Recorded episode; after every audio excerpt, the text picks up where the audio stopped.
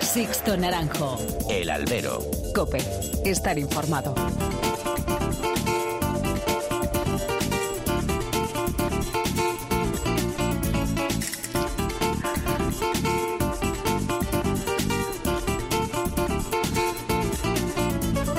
¿Qué tal? Muy buenas y bienvenidos a esta nueva emisión del Albero, a la cita con los toros que tenéis todas las semanas aquí en cope.es.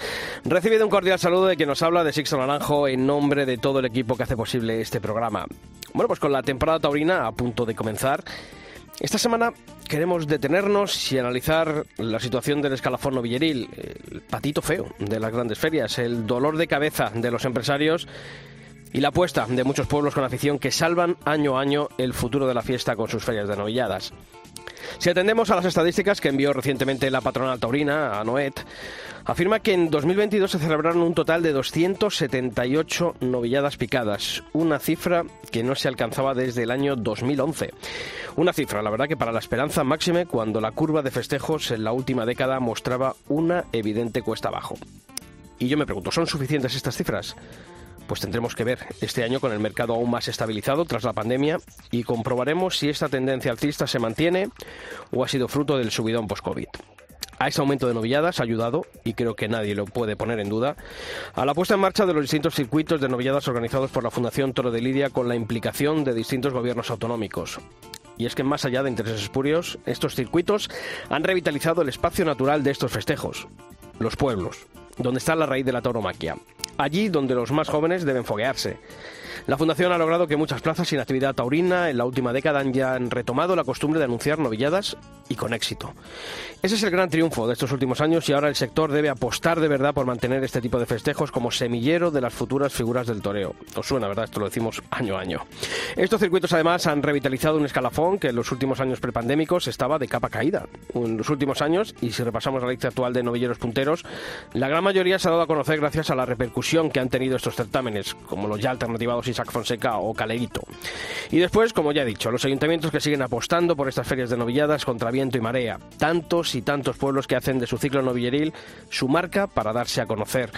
Han sido, son y serán fundamentales para mantener vivo el entramado de las novilladas. Y luego están las empresas taurinas al uso y las novilladas en plazas de segunda y de primera categoría. Algunos de estos cosos mantienen su apuesta por las novilladas, pero esa apuesta debería reforzarse y ampliar. Y es que el escaparate que suponen deben ser el espaldarazo que muchos de los novilleros merecen. Así que veamos el vaso medio lleno. Hay novilleros, hay novilladas, hay futuro. Comenzamos.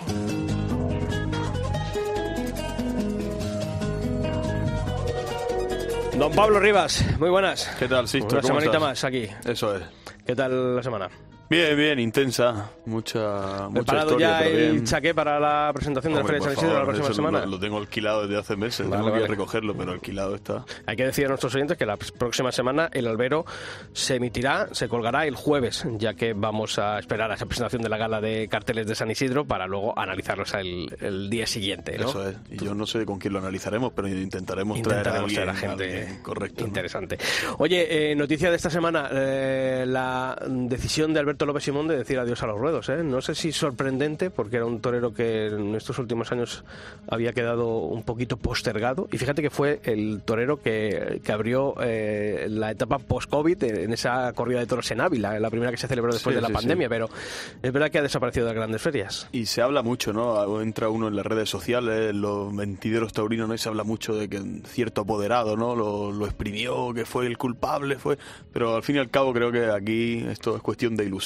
¿no? Y creo que no es momento, ¿no? Tampoco de empezar a buscar culpables, de buscar historias, de buscar manejes, ¿no? La cuestión está en la ilusión y es lo que dice en el comunicado y creo que chapó por él, ¿no? Y lo echaremos en falta porque es cierto que es un torero que creo que es una persona honrada para empezar. Uh-huh.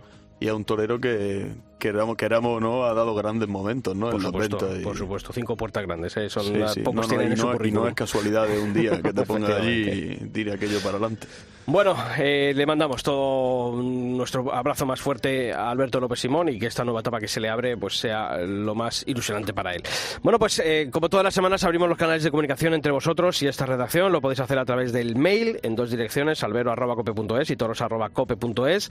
En Facebook nos encontráis si tecleáis facebook.com/alberocope y en Twitter nuestro usuario es @alberocope. Bueno, pues esta semana hemos preguntado a nuestros copenautas por su apuesta novilleril para esta temporada de 2023 y la verdad es que han sido muchísimos los mensajes recibidos por recopilar. Por ejemplo, Alejandro Peñaranda ha movilizado a muchos de sus seguidores y han sido muchas las menciones recibidas. Los amigos del Toro de Chapinería decía que esta debe ser la temporada de consagración de Jorge Martínez y hablan también para que estemos pendientes de Pepe Luis Cirujeda, un diamante que hay que cuidar, dice esta asociación, y un Pepe Luis Cirujeda que va a debutar este año con picadores en el circuito de novilladas de la Comunidad de Madrid.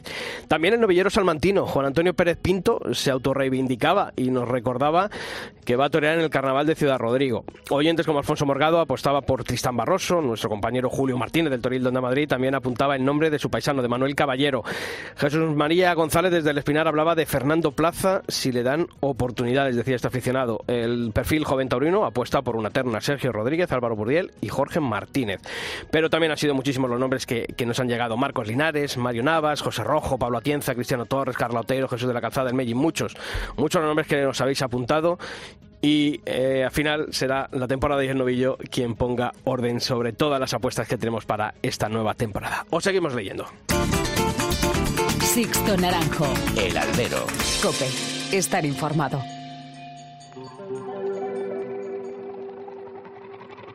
We were good, we were gold, kind of dream that can't be sold. We were right till we weren't. Built a home and watched it burn. I didn't wanna leave you, I didn't wanna lie. Started to cry, but then remembered I can buy myself flowers, write my name and say. Bueno, Pablo, ¿te parece que dediquemos esta semana? Hemos elegido a 6 novilleros. Yo creo que pues, nos podía haber salido otro sexteto, pero creo que digamos una buena corrida, ¿eh? No nos ha salido mal cartel en la novillada, esta semana. De una novillada de categoría, yo creo que saldría. Sí. Y yo creo que hay que apostar por el futuro, ¿no? Aquí en Álvaro siempre lo hemos hecho desde tiempos cuando estábamos en antena con esa tercera hora que hacía pila lavada a los novilleros. Y creo que hay que mantener siempre esa apuesta y esa mirada a este escalafón. Sí, no, está claro. Y sobre todo que vamos a hablar con... pues un poco con quien está llamado, ¿no?, a liderar el futuro, que son 6 novilleros que creo que son muy ilusionantes, ¿no? Uh-huh. Cada uno en su palo y cada uno con su forma, porque hay algunos bien distintos, ¿no? Hemos mantenido un debate a ver quién podíamos, pero bueno, hemos creído en ese sexteto que van a pasar esta semana aquí por el Albero.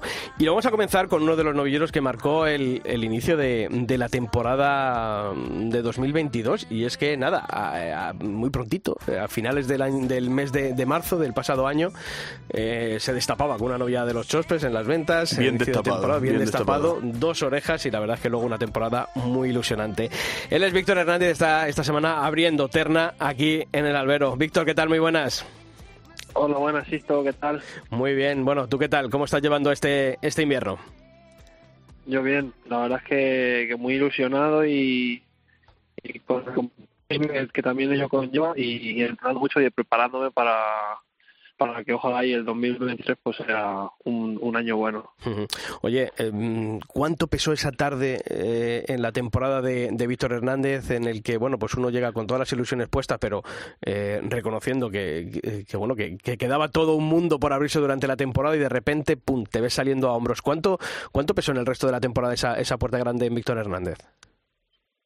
Bueno, pues para mí fue una tarde soñada, ¿no? Que ni siquiera en mis mejores pensamientos había aflorado y bueno, pues logré cortar las dos orejas y sí es cierto que ya un poco te marca el nivel, ¿no? Que tienes que dar y que la gente va a esperar de ti, porque antes de ese día apenas nadie me conocía y a partir de ese día pues ya como que mi nombre empezó a sonar un poco en el escalafón de novilleros ya de verdad. Oye, fue... a nivel de... porque me acuerdo que, bueno, tú viniste aquí al Albero antes, durante la feria de... No, la semana siguiente. Y luego vuelves a Madrid en el mes de junio, cortas una oreja. De junio. Aquello, ¿cómo fue? Para ti fue más ¿Hubo más tensión en esa novillada inaugural de la temporada o en esa vuelta a Madrid después de haber salido a hombros?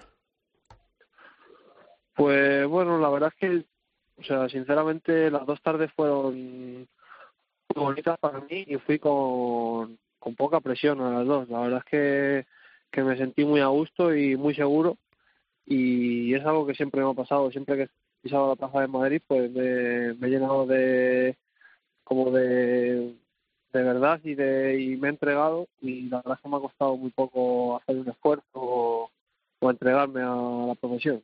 Pablo. Luego, por seguir el recorrido, volviste en otoño. No sé cómo recuerda aquella tarde en la que creo que el palco no estuvo, pero esto es cosa mía, no sé qué dirás, Víctor.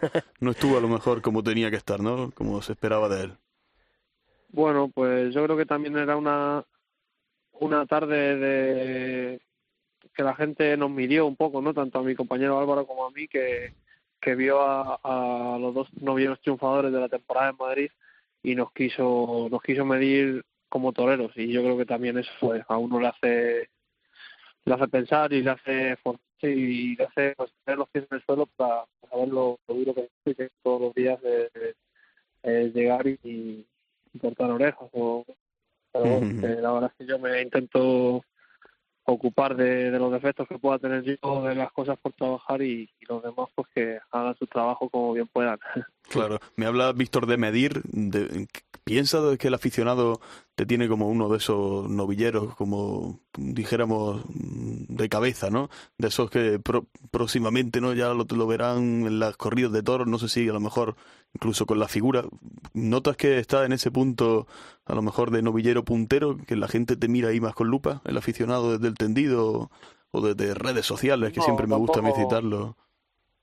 Ya, tampoco tengo esa sensación, o sea, yo vivo aquí en un pueblecito de Madrid un poco aislado de la vida en general. Al fin y al cabo me intento abstraer de todo y dedicarme a mi entrenamiento y a lo que quiero llegar a ser. Y bueno, me intento, pues, no estar mucho pensando en eso. No me considero tampoco un novillero puntero. También en una temporada casi redonda han faltado cosas, ¿no?, para haber podido ser ese novillero puntero del que está. Pero bueno, pues satisfecho de lo que he conseguido y pues trabajando mucho para lo que está por llegar. Oye, y llega el mes de septiembre y Víctor Hernández decide dar un rumbo a su carrera nuevo, un rumbo nuevo, y bueno, pues rompes de la gente que te había estado acompañando anteriormente y decides poner tu carrera en manos de Matías Tejela. Ahora visto con la perspectiva, ¿qué te ha aportado Matías Tejela en estos meses los que llevas junto a él? Pues la verdad es que me ha aportado un poco lo que yo necesitaba, ese punto de tener a un torero cerca que te exija, que sepa lo difícil y lo constante que hay que ser para triunfar día tras día y para ser alguien en la profesión. La verdad que él me daba mucha confianza y aparte de darme esa confianza y hacerme crecer como persona, por así decirlo, pues también técnicamente y demás, pues me ha hecho crecer como torero. Hablaba Víctor con Sixto esta mañana y decíamos, le vamos a preguntar a muchos por la alternativa, pero no, muchos nos van a decir, bueno, estoy muy ilusionado, pero no, ya veremos, esto es el futuro, el que pondrá cada cosa en su sitio. Pero Víctor, bueno, ¿eso para cuándo? ¿Qué te gustaría a ti, por lo menos? Cuéntanos algo. Bueno, pues yo te digo un poco lo que vosotros pensabais que os iba a responder. Es algo que está en mente, pero bueno, primero tengo ahora varias fechas muy importantes, yo creo, en mi carrera y en mi vida, y es en lo que estoy centrado y en aprovecharlas para que ojalá y pueda surgir una alternativa bonita y en un sitio bueno. Eso es por lo que me levanto cada día y por lo que intento ser mejor. Oye, volver a Madrid ahora durante las novilladas de principio de temporada de San Isidro, aunque los carteles no son oficiales, pero bueno, los distintos portales están avanzando, pero Víctor Hernández estará en Madrid, ¿no? Sí, creo que volveré a Madrid, en San Isidro, creo, y bueno, pues ojalá y que sienta la plaza y las sensaciones que he tenido otras veces, ¿no?, que se vuelvan a repetir y pueda disfrutar de esa plaza de Madrid, que para mí es la más bonita y la afición más buena que hay en todo el mundo. Cuando seas figura te acordarás de nosotros, ¿no? O serás ojalá, como algunos que no hablan por luego. ojalá y que me tenga que acordar y que siempre, pues igual, que contéis conmigo para echar un rato charlando con vosotros, que también a nosotros nos da esa repercusión y también pues nos gusta que hablen con vosotros. Claro que sí, además ya sabes que ojalá sea figura y me puedo acordar, que no dudes ni un momento que lo haré. Pues Víctor Hernández, te agradecemos esa presencia como siempre y desearte toda la suerte del mundo para esta temporada de 2023 que está a punto de comenzar y en la que deseamos que tengas toda la suerte del mundo y que ojalá, bueno, pues vengas, en cuanto haya un triunfo estés aquí en el Albero de nuevo con nosotros, ¿vale? Ojalá, vale, pues muchísimas gracias y ojalá y que así sea, que seguro que es una buena señal. Un abrazo. Gracias de nuevo.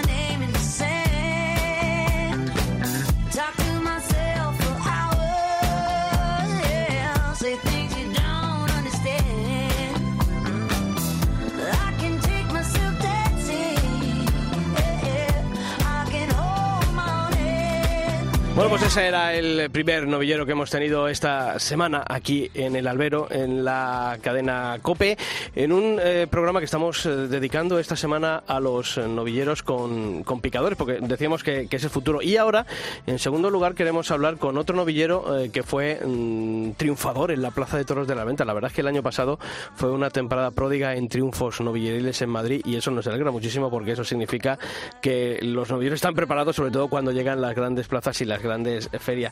Y además este novillero, Pablo, yo creo que después ha sido uno de los novilleros que más ha toreado, que no ha rehuido, yo cuando estaba viendo las estadísticas, a ningún tipo de ganadería, de encastes, ha ido hasta plaza. Ahí, hasta un pueblo de los míos, allí a Dólar, allí con un frío, sí. Ya casi en diciembre. Sí. Pues él es madrileño, él es de aquí, de San Sebastián de los Reyes, y él es Diego García. Diego, ¿qué tal? Muy buenas y bienvenido al Albero también. ¿Qué tal? Buenas tardes. Bueno, bien, ¿tú cómo estás llevando el invierno? Como estamos preguntando a tus compañeros. Pues bien, bueno, con frío, pero bien.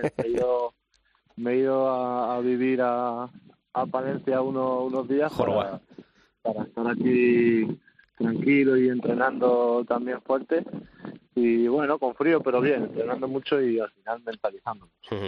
Oye, decíamos, y lo mismo que antes preguntamos a tu compañero, a Víctor Hernández, tú llegaste a Madrid y también, de repente, la Puerta Grande. Yo hay una imagen de esa tarde que es el abrazo que te das con Blas, con tu padre y con tu hermano Álvaro, cuando se concede la segunda oreja, que yo creo que ahí hubo, no sé, mucha intrahistoria, ¿no? Muchos sentimientos, mucha lucha durante años para ver el triunfo conseguido, ¿verdad?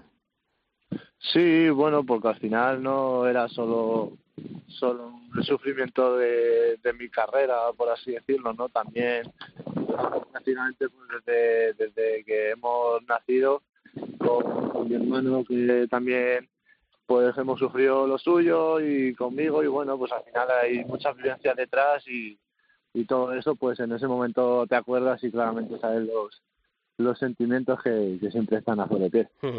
Oye, esa Puerta Grande en un novillero en tu situación, ¿para qué sirve? En un mundo como el de las novilladas, en el que, bueno, no todas las empresas apuestan, gracias a los ayuntamientos os mantenéis muchas veces a flote. En tu caso particular, ¿para qué sirvió esa Puerta Grande en Madrid, Diego?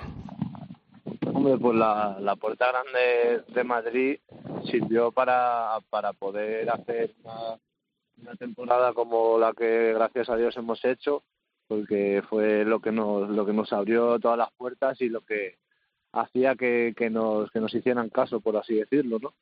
La verdad que me dio mucho esa Puerta Grande, tanto a mí como personalmente, como en lo profesional, ¿no? Porque me ayudó mucho a entrar en las ferias de novilladas y en plazas de máxima importancia, que al final pues es lo que vamos todos buscando, ¿no? Y al final yo creo que eso fue lo que dio la Puerta Grande de Madrid que nos ayudó a eso.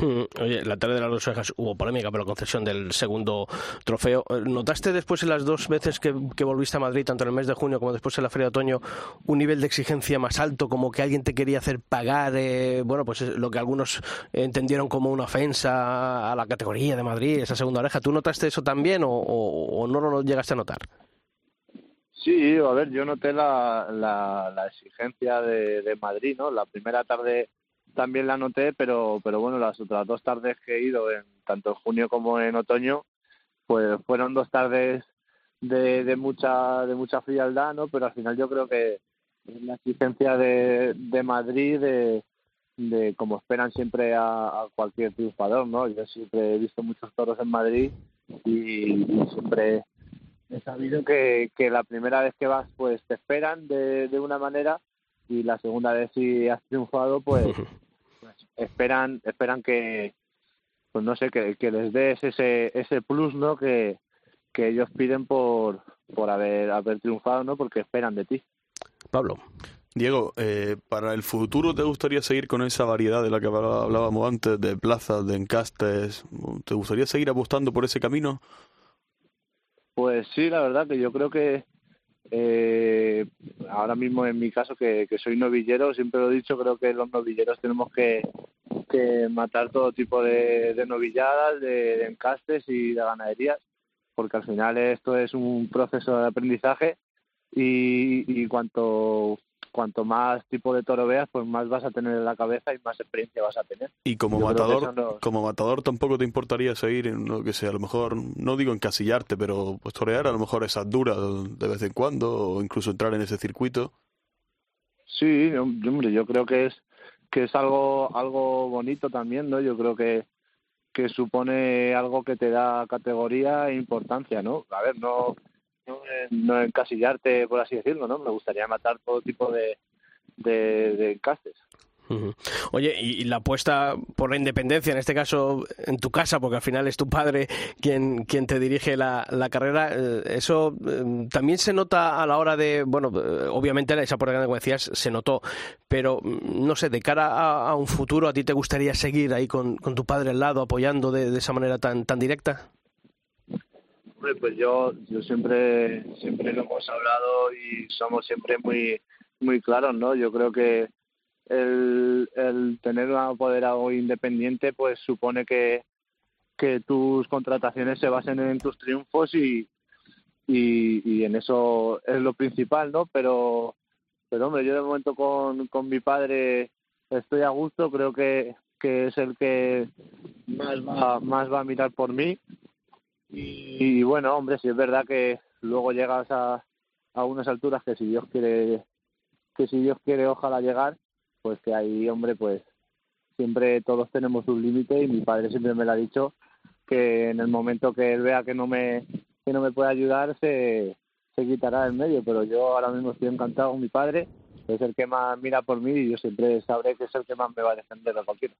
Diego, visualiza la escena. Estás una noche allí en la cocina de tu casa cenando, tú y tu padre, y te dice tu padre, porque tú, Diego, ¿dónde quieres tomar la alternativa? ¿Cuándo quieres tomar la alternativa? ¿Qué le dice Diego? Hombre, yo creo que hay una plaza ahí, sí, cerquita, hombre, de sí, Madrid. Está clarito, ¿no? ¿Te gustaría? Sí, hombre, a ver, es la plaza de mis sueños, ¿no? Yo creo que Sanse es una... En mi pueblo es donde he entrenado toda la vida, donde más me he visualizado toreando y donde más planes tengo para torear, para triunfar y donde más sueño. Y, hombre, la verdad que creo que sería una bonita fecha y bueno, con dos figuras del toreo me encantaría. Yo obviamente le diría a mi padre que fuera con dos figuras del toreo y en el Sansi, sino pues en una plaza de máxima importancia. Seguro que ese deseo se lo diste a tu padre y se lo metiste en la carta a los Reyes Magos, así que ojalá te hagan caso. Diego García, ojalá. Que muchísimas gracias por haber estado aquí esta semana, te deseamos toda la suerte del mundo también, al igual que a todos tus compañeros para este año. Oye, y dame ánimos, ¿este jueves ganamos? Seguro que sí. No voy a estar en Madrid, pero seguro que sí. Desde aquí les apoyaré. Ojalá. Diego García, un fuerte abrazo, torero. Muchas gracias a vosotros.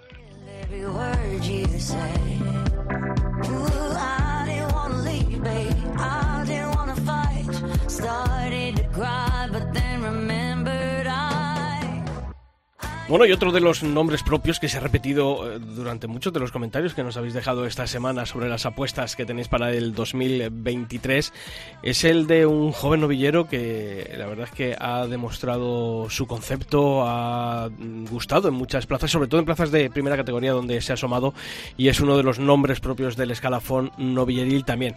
Está esta semana aquí en el albero, pese a que la voz la tiene muy cascada como mucha gente durante estos días de invierno y de frío, pero está aquí para pasar unos minutos con nosotros en El Albero. Jorge Martínez, muy buenas y bienvenido a El Albero. Hola, muy buenas. Una temporada ilusionante, ¿verdad? Esta que se aproxima ahora, la del 2023. Pues sí, después de todo lo que ocurrió el año pasado, pues estoy con muchas ganas de que empiece esta temporada 2023 y bueno, pues ojalá pues vaya todo igual de bien y podamos seguir mejorando, avanzando y bueno, pues ya pueda alcanzar el sueño de la alternativa. No sé si eres consciente de que tu nombre es uno de los que más suenan por lo realizado el año pasado. ¿Eso te carga de responsabilidad ante este 2023 como esa, yo lo digo así, ¿no? Esa figura de los novilleros que puedes representar tú? Bueno, sí, es verdad que saber que la gente te está esperando y que la gente te conoce y sabe lo que puedes dar de sí. Es cierto que hace que tenga esa cierta responsabilidad porque le das tu mejor versión. Uh-huh. Pero también me ayuda a querer mejorar cada día, a querer avanzar ya que cuando vuelvo a ver a Jorge Martínez en una plaza pues vea un mejor torero que tiene la idea más clara, que está más hecho y que va por el camino al día de mañana poder ser una figura del toreo. Oye, del año pasado hubo tardes muy importantes, ¿no? En Madrid, en Sevilla, en Bilbao, Murcia, en tu Murcia. ¿Con cuál de ellas te quedas por lo que significó para tu temporada? Bueno, yo creo que al fin y al cabo, las dos que más me dieron fueron las dos tardes de Madrid, tanto la de San Isidro como la de la Feria de Otoño. Y no por el triunfo, sino por la repercusión que tuvo, pues yo creo que me quedaría con esas dos tardes. Y si no, pues también podría elegir una tarde en Almería, que yo creo que fue la tarde donde más redondo me pudo salir todo. Uh-huh. La verdad es que luego también todos los triunfos, yo destaco una cosa, Jorge, y es que siempre has sido y te has mantenido fiel a ese concepto que tú tienes. Sí, siempre he tratado de ser yo mismo y de emocionar a la gente con mi toreo, sí. Sin buscar otros recursos que no van conmigo, ¿no? Que no van con mi persona ni con mi forma de ser. Y al final lo que he buscado siempre y lo que sigo buscando día tras día es que con mi forma de entender el toreo, de ver la tauromaquia, de confirmar con mi forma de ser, al fin y al cabo, pues que la gente se emocione y quiera seguir viéndome en las plazas. Oye, ¿qué planes hay para este año 2023? ¿La alternativa se ve lejana, se ve cercana? ¿Es una cuestión que ahora de momento todavía no entra en tus planes? ¿Cuáles son esos planes de futuro para este año? Pues los planes ya sí se va acercando esa alternativa, ¿no? Todavía no es verdad que todavía no hay nada visto, pero mi etapa de novillero complicadores pues ya va llegando a su fin. Y ya pues se va acercando el momento de llegar a dar ese paso, de saltar al escalafón de matadores de toros y bueno, pues ese es el principal objetivo de esta temporada, sobre todo. Pues Jorge Martínez, que te agradecemos el detalle, pese a esa garganta, como muchas personas tienen en estos días afectada, de haber estado esta semana aquí en El Albero. Te deseamos toda la suerte del mundo para esta temporada 2023 y que hablemos durante muchas veces aquí en El Albero, en la cadena Cope. Un fuerte abrazo. Muchísimas gracias, un abrazo. Sixto Naranjo, El Albero, Cope, estar informado.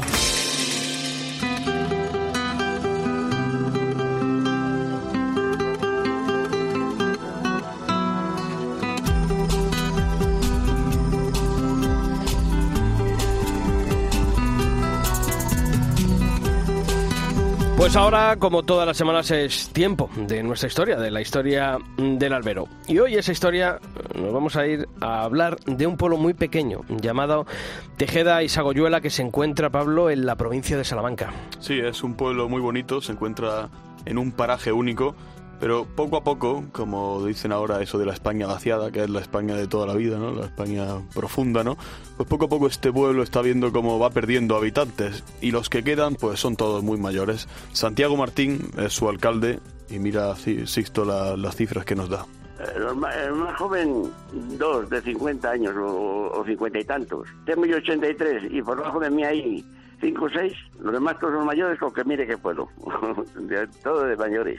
Santiago Martín, por cierto, que nombre más taurino siendo de Salamanca, que tiene este alcalde, totalmente, nos dice que su pueblo se encuentra en una situación difícil, pero sin embargo hay algo que les está salvando, y son dos grandes ganaderías de España conocidas por todos, Pablo. El Pilar, por un lado, y el Puerto de San Lorenzo, al otro lado del mapa. Se encuentran muy cerca de este municipio, y lo que provoca es que todos los trabajadores, familias de las fincas, de las dos ganaderías, pues se empadronen allí, en Tejeda y Segoyuela. Padronados son aquí, donde va su padrona, son del puerto, sí, porque son ellos, y traen gente de fuera, y el otro día se empadronaron 3, y ellos son bastantes y son los que se empadronan. En el pueblo nada.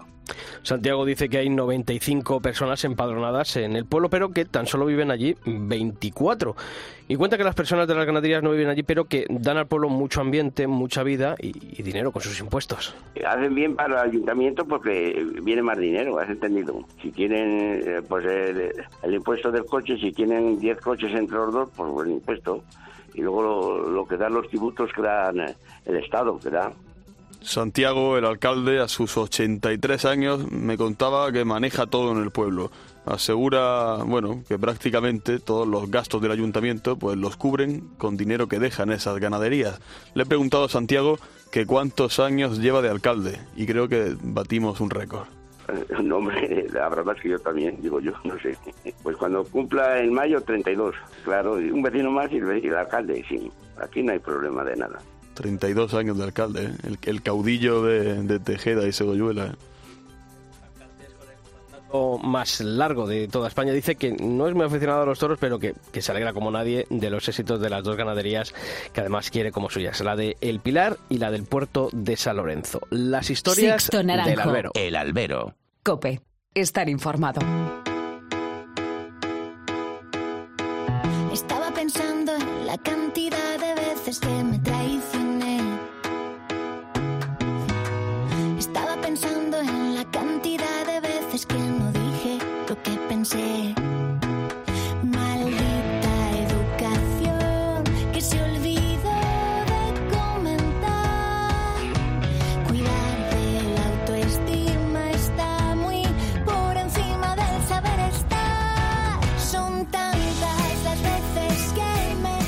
Bueno, pues este nuevo bloque dedicado esta semana a los novilleros aquí en el albero queremos iniciarlo, retomarlo con uno de los novilleros que fue uno de los nombres propios del año 2022. Yo supongo que a él no se le va a olvidar nunca ya esa tarde del mes de mayo, ese 23 de mayo en la Feria de San Isidro cuando conquistó la Puerta Grande. Su nombre está también sonando para este inicio de temporada, para esa Feria de San Isidro en la que posiblemente, nos lo dirá sí o no, si va a tomar la alternativa en esa Feria de San Isidro. Es un toledano y seguro que le conocéis. Álvaro Alarcón, ¿qué tal? Muy buenas. Buenas tardes, Tito. ¿Qué tal? Bueno, oye, decíamos, ¿cuántas veces has recordado esa tarde del 23 de mayo, esas dos orejas, esa salida a hombros en Madrid? Bueno, pues la verdad que fue muy bonito, ¿no? Y lo recordaré toda mi vida, pero sí que es verdad que recuerdo aún más la última tarde, ¿no? Porque llevaba en otoño, llevaba unas expectativas muy grandes y este invierno me está rondando mucho, pues al final las tardes que no rodean tanto las cosas, ¿no? Esas que se te pasan cada día entrenando para aprender de los errores que se han cometido y sobre todo para tener muchísima más ambición y cumplir las expectativas que en ese día soñé. Quizá no, eso sirve, ¿no?, para madurar, para uno darse cuenta de sobre todo dónde puede mejorar uno, ¿no? Porque todavía estáis en una etapa en la que el margen de mejora todavía es muy grande. Totalmente. Yo creo que afortunadamente todos los días me equivoco y aprendo algo. O sea, cuando menos te lo esperas y si estás dedicado en cuerpo y alma a esta profesión, todos los días estás aprendiendo. Uh-huh. Y creo que es lo bueno, ¿no? Porque en el día que deje de aprender significará que toca 2 de hecho y bueno, eso no, creo que no es lo correcto. Oye, ¿pesó mucho en cuanto a responsabilidad esa puerta grande en lo que restó de temporada? Bueno, la verdad que pesarme no. Sí que es verdad que bueno, sabía que antes era desconocido y ahora me iban a conocer un poco más, me iban a exigir el nivel que habían visto, y en algunas plazas sí noté cierta exigencia, pero bueno, por otra parte es positivo, ¿no? Porque esperan de ti una dimensión y la verdad que eso me motiva y me gusta.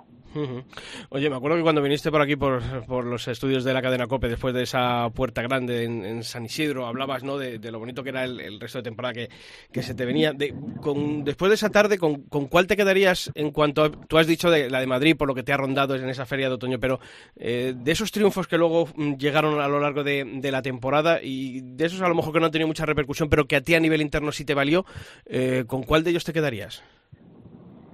Bueno, pues si me tuviese que quedar con uno sería injusto, pero sí que es verdad que teniendo la suerte de haber estado en todas esas plazas, ¿no?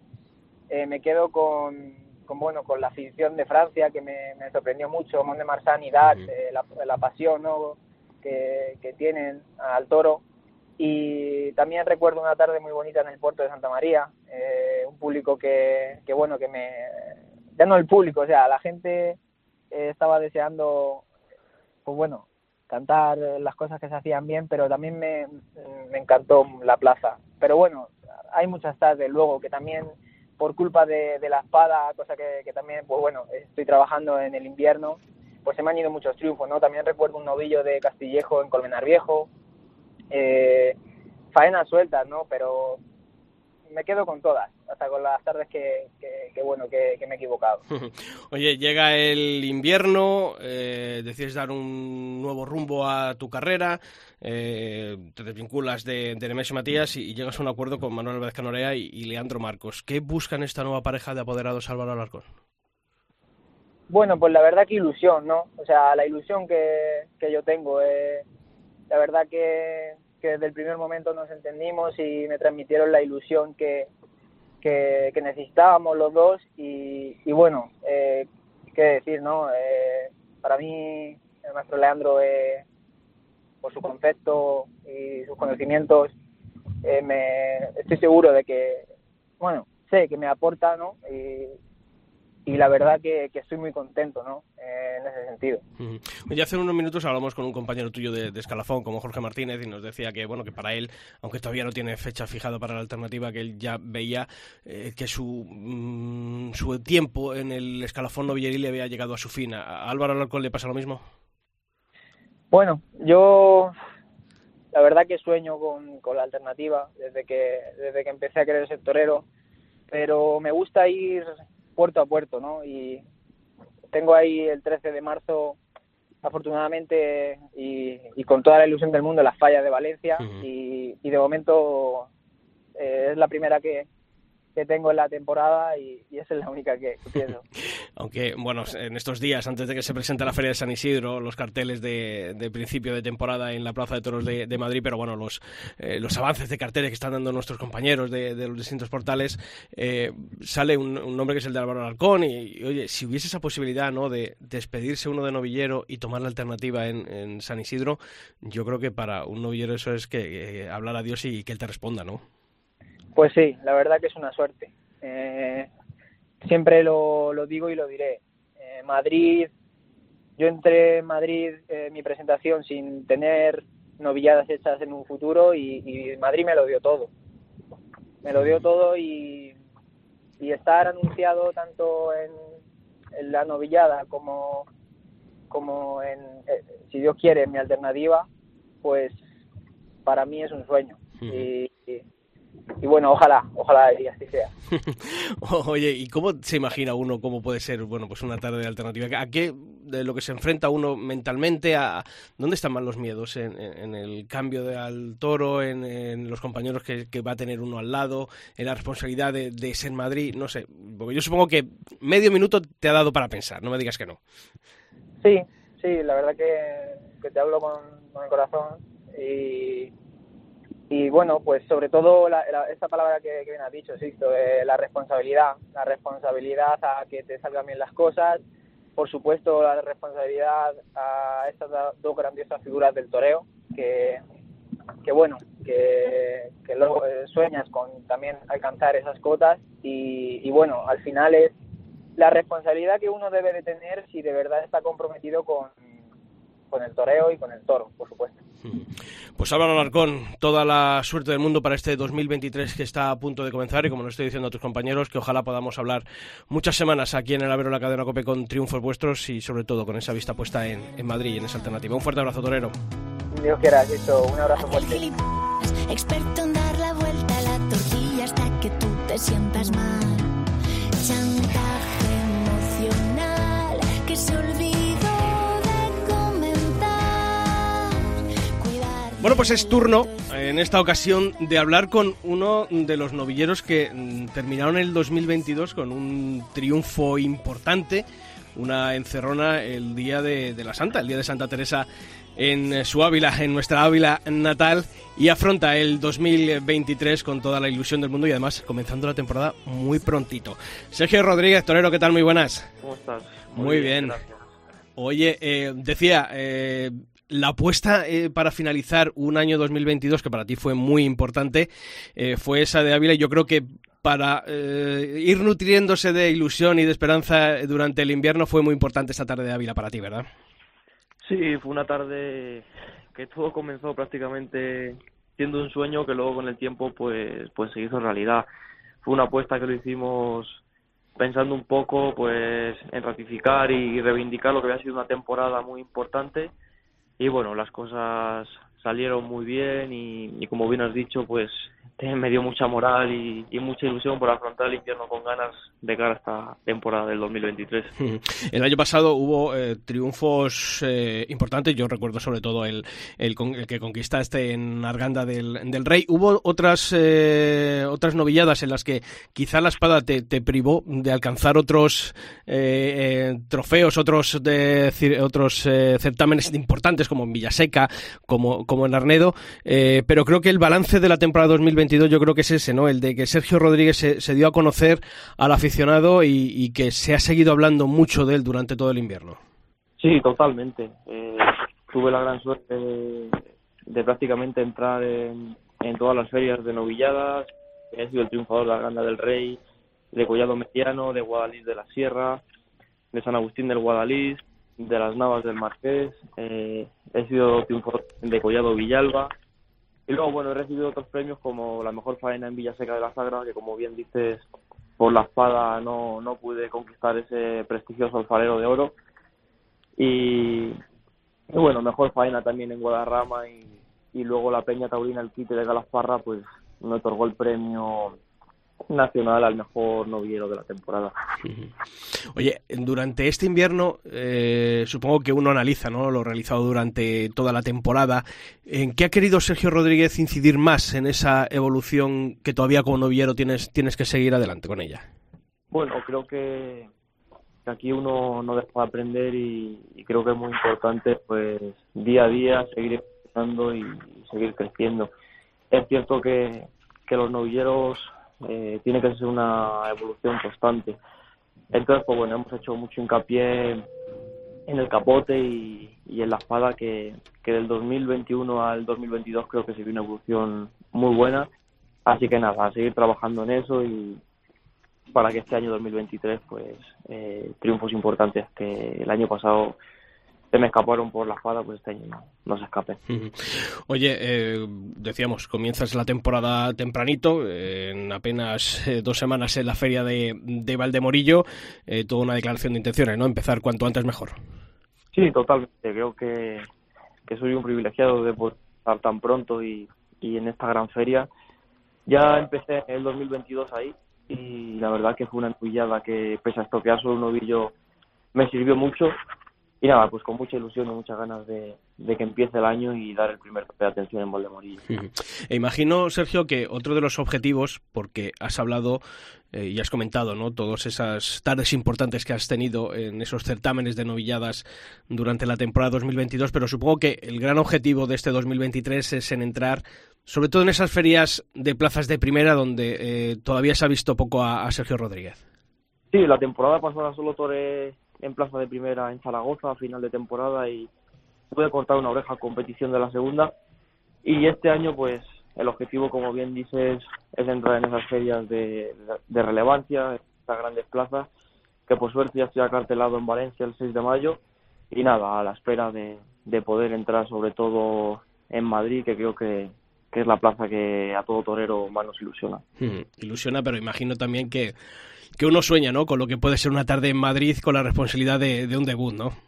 Sí, yo creo que verte anunciado en Madrid, pues imagínate, la ilusión y la responsabilidad creo que van dadas de la mano, pero creo que son las plazas donde todos queremos estar y donde realmente son las que verdaderamente te pueden poner o te pueden quitar.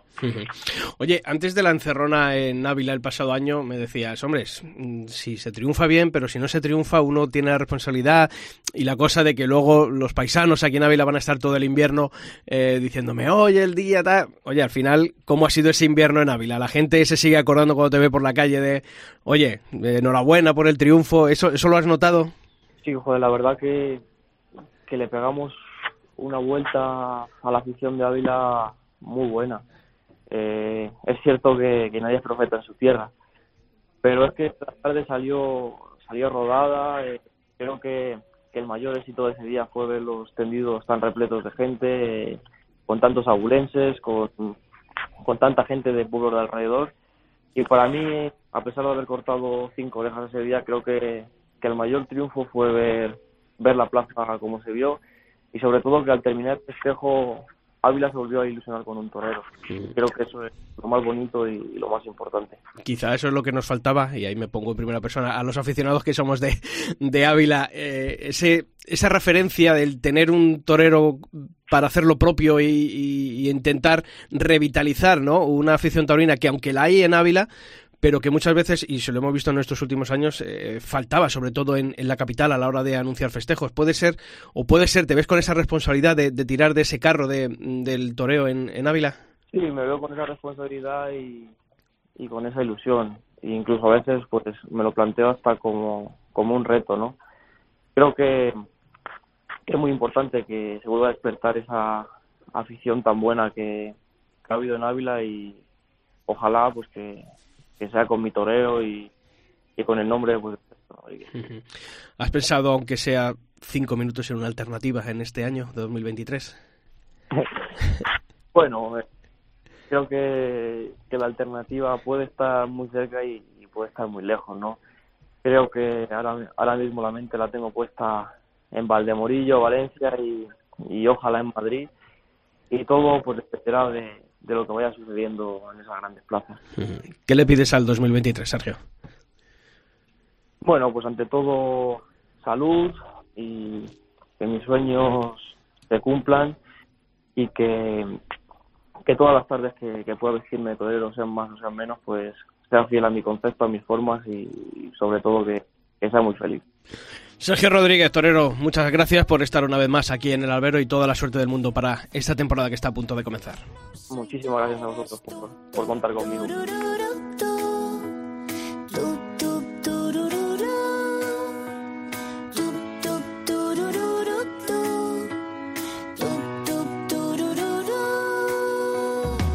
¿Cuántas veces tuve que cerrar la boca y por no molestar tragué? ¿Cuántas veces tuve que respirar hondo y pensar yo soy feliz? Pues este imaginario cartel de 6 novilleros que hemos elegido aquí entre don Pablo Rivas y yo, y a los que hemos entrevistado por orden de antigüedad, de debut con picadores, lo vamos a iniciar con un novillero. Bueno, yo como soy de Madrid, aunque ella haya nacido en Sevilla, yo le considero de Madrid, que para eso está por nuestras tierras, y que además él fue uno de los destacados del certamen del circuito de novillas de la Comunidad de Madrid de hace 2 años, que aunque no lo ganó, pero bueno, yo creo que nos dejó a todos la impronta que este 2022 ha dejado, sobre todo la confirmación de que estamos ante un novillero con muchísimas posibilidades y al que hay que esperar. Pablo. Sí, no, totalmente. Yo creo que es uno de los novilleros, ¿no?, que suenan mucho en el aficionado, ¿no?, y sobre todo en el aficionado de Madrid, que creo sí. que que allí en las ventas ha dado también mucho que hablar. Sí, ¿no? Y sobre todo, si lo vamos a preguntar a él, nos ilusionó muchísimo la última tarde de su temporada 2022 en Valencia. Él es Álvaro Burdiel y está aquí esta semana cerrando este sexteto aquí en el Albero. Álvaro, ¿qué tal? Muy buenas. Hola, buenas tardes, ¿qué tal? Muy bien. Oye, le estamos preguntando a todos, ¿cómo llevas el invierno, torero? ¿Se hace largo? Bueno, pues bien. Sí, se hace largo, la verdad. Oye, deseando ya que empiece. Se hace largo, pero, hombre, yo creo que ese recuerdo y esa última tarde en Valencia, yo creo que ha servido para mucho, ¿no? Sí, no cabe duda que personalmente sirve mucho, da mucha moral y mucha confianza y luego también, pues, profesionalmente abre mucho el camino, ¿no? Entonces, pues llega uno al invierno con más ilusión. Hablamos ahora, antes cuando estamos hablando, ¿torero de Madrid, torero de Sevilla o para ti los sellos no es lo de menos? Bueno, yo creo que los sellos los pone el aficionado, ¿no? Al final yo intento ser yo mismo en la plaza y mostrar mi concepto y mi forma de sentir el toreo. Es verdad que yo como aficionado, pues a lo mejor me identifico más con el concepto de Sevilla, ¿no? Pero ya te digo que mi forma de torear pues la tiene que catalogar el aficionado y a mí lo que me ilusiona y lo que me motiva es poder mostrarme como yo soy y como yo siento el toreo. Oye, hablamos también de esos circuitos de novilladas puestos en marcha por la Fundación Toro de Lidia con las distintas comunidades autónomas que se han implicado en la celebración. Para ti el de Madrid hace 2 años sirvió mucho, ¿no? Bueno, fue algo vital para mí. Me dio el debut con caballos, un momento después de la pandemia que yo había, pues todo el ambiente que tenía sin caballos con la Puerta Grande de Madrid pues había roto un poco y no sabía muy bien cuál era mi futuro, había mucha incertidumbre y después pues se dieron bien las cosas y me dio pues a conocer entre el aficionado y la verdad que me dio mucho tanto profesional como personal. Oye, mirando las estadísticas, Álvaro, del pasado año, después de haber abierto temporada en Valdemorillo y luego una novillada en Vera, pero llega un mes de mayo y un mes de junio donde cuando uno mira los festejos que torea Álvaro Burdiel, ve las ventas, la Real Maestranza de Sevilla, Nimes y vuelta a las ventas. ¿Cómo se hizo de largo ese puerto de montaña?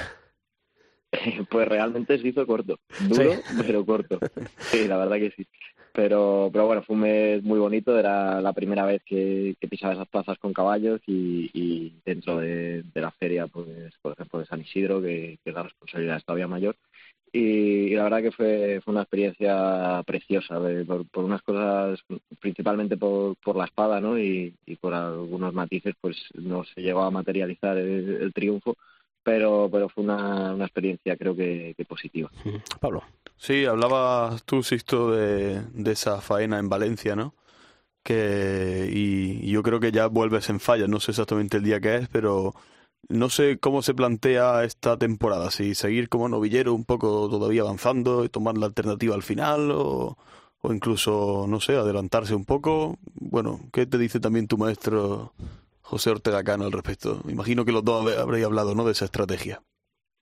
Sí, la verdad que sí que nos pusimos a hablar del tema, ¿no?, y a planificar un poco la temporada y bueno, se presenta bastante bien el principio y con fechas importantes también. Empiezo en Fallas, que es el día 14 de marzo, con una novillada al Freiso. Y bueno, pues la idea, siempre un poco abiertos a lo que vaya sucediendo, ¿no? Pero la idea es echar prácticamente la totalidad de la temporada de novillero y buscar una alternativa de cara al final de esta temporada, sí. ¿Piensa en alguna plaza así al final o...? Hombre, yo en mi caso especialmente sueño con Sevilla, pero bueno, me parece que va a ser complicado y buscaremos una plaza que nos ilusione. No sé, Álvaro, perdona un momento, Sixto. Yo lo que quiero saber es cuando hablamos de esta rivalidad, ¿no?, entre novilleros, entre los 6 con los que hemos estado hablando en el programa de hoy, ¿quién dirías que es tu rival natural, ¿no?, con el toreo que tú tienes en la cabeza y que tan distinto es? Bueno, de mi escalafón, hombre, yo creo que siendo novilleros todos somos rivales, ¿no? No, la verdad es que no tengo uno con el que dijera que sería mi rival directo, pero me motiva a torear con todos, especialmente de los que habéis hablado y bueno, creo que son toreros con muchas posibilidades y que dan mucho que hablar también. La de Valencia es con Víctor Hernández, ¿no? Creo que la del día 14. ¿O no? Sí, sí. Sí. Y posiblemente en San Isidro también se vuelva a ver las caras con Víctor Hernández, ¿no? Con una novillada de Fuenteimbro. Oye, volver a Madrid en San Isidro después de las veces que esto hace el pasado año en Madrid, ¿cómo se afronta mentalmente, no? Porque yo imagino que ya se supera, ¿no? Ese estrés o esa presión que supone el debutar en Madrid. Pero yo imagino que también la presión crece porque cuando, bueno, pues oye, has estado a un buen nivel, sobre todo en la Feria de Otoño, pero ha faltado quizá a lo mejor ese trofeo que apuntale todo lo realizado. ¿Crece la presión según van pasando las veces que tiene uno que torear en Madrid? Pues sinceramente tengo la cabeza puesta en Valencia y soy de los que va paso a paso. Se nos está escapando vivos, bueno, esto. No, de verdad que no es por pegar un capotazo. Es que no, que ahora mismo no me lo he planteado. Lógicamente, pues hay momentos que uno lo piensa y dice, joder, pues volver a Madrid, donde ya me conocen, probablemente me pese más. Es verdad que ya he toreado, que ya conozco el ambiente, conozco la feria, voy conociendo al público y bueno, todo eso se gana y se lleva ventaja ahí, pero es verdad que uno ya está más maduro, está más hecho y uno es consciente de que eso se lo van a pedir y el público lo quiere ver y hay que materializar todo lo que se apunta, ¿no? Entonces, bueno, pues por un lado, como habéis dicho, sí que la experiencia ayuda y por otro lado el repetir pues pesa. Eres muy de verte en vídeos ahora en invierno de las actuaciones del pasado año. Lo suelo ver más durante la temporada. Durante la temporada sí que soy muy obsesivo y lo veo absolutamente todo. Intento que se me grabe todo y eso sí lo analizo mucho. Durante el invierno hago menos, la verdad. Y ahora en invierno, Álvaro Burdiel, cuando se mete en el campo, cuando entrena de salón, cuando está con el maestro Ortega Cano, ¿en qué intentas mejorar que digas, esto me lo dejé en el tintero el año pasado? Pues intento, yo creo que todo se puede mejorar, pero yo personalmente, por supuesto, la espada. La estoy machacando este año especialmente y no quiero que se me quede atrás nada por la espada y también intento mejorar con la mano derecha, que creo que a veces me cuesta más trabajo y luego en definitiva ir mejorando todo, coger más soltura, más armonía y bueno, perfeccionar. ¿Cómo es el Museo de Ortega Cano que abrieron el otro día? Que no he podido ir a verlo, cuéntame un poco. ¿Y qué dice el maestro, no? ¿Qué te cuenta cuando estás con él, ¿no? Y cuando, ahora imagino estos días con todo el tema del museo, ¿qué te dice él, ¿no? ¿Qué proyección te habla del futuro? ¿Te habla de cómo enfocar las cosas? ¿Te da consejos? Bueno, el maestro, la verdad que él ha estado muy, muy ilusionado con todo el tema del museo y lleva mucho tiempo preparándolo. Yo creo que es algo muy positivo y bueno, creo que se lo merece porque ha sido un figurón del toreo y es un reconocimiento que tenía que tener, ¿no? Entonces, por ese lado, pues muy contento y muy satisfecho. Y bueno, con respecto a mi carrera, pues la verdad que hablamos de absolutamente todo. Tenemos un concepto del toreo muy, muy, muy similar y nos entendemos muy bien cuando hablamos de toros y bueno, pues hablamos de los toreros que nos gustan, de las plazas que nos gustan, de las ganaderías que nos gustan, de las cosas duras de esta profesión, de las cosas más bonitas, del futuro, pues un poco, la verdad que hablamos de todo. Él siempre está muy pendiente de mí y siempre intenta motivarme, ilusionarme y la verdad que lo consigue. Pues Álvaro Burdiel, que te deseamos toda la suerte para esta temporada de 2023 que está a punto de comenzar, que Valencia, Madrid y lo que esté por llegar. Un fuerte abrazo, torero. Muchísimas gracias, ha sido un placer. Un abrazo.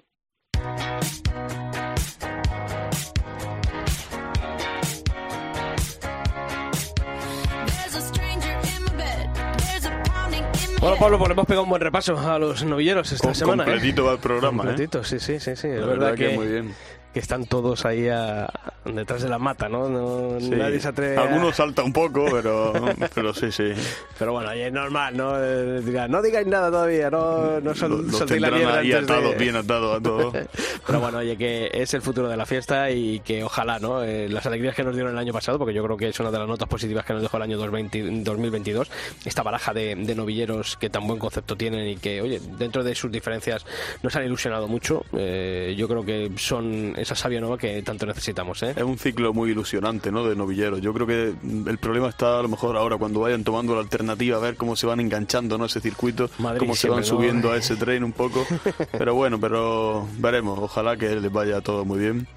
Y el jueves nos vemos, el jueves, que hay mucho que contar. El miércoles ya has dicho que tienes el traje ya hecho, que ya... Intentaremos hablar con algún protagonista, sí, también, ¿no? Efectivamente, allí estaremos un ratillo en las ventas e intentaremos captar a los toreros que vayan. Ahí que además se les suele pillar un poco fuera de la mata, ¿no? Sí, no, ahí están un poquito más distendidos y además... Un puyazo dado, sí, bien, más o menos. Intentaremos, ¿no? Sí, así sí. El jueves volvemos aquí en Álvaro. Pablo, aquí te espero. Yo también. Y a todos vosotros ya sabéis que la información taurina continúa todos los días de la semana en nuestra web en cope.es/toros y que, como llevamos diciendo desde el principio, el próximo jueves volvemos aquí en el Albero. ¡Feliz semana!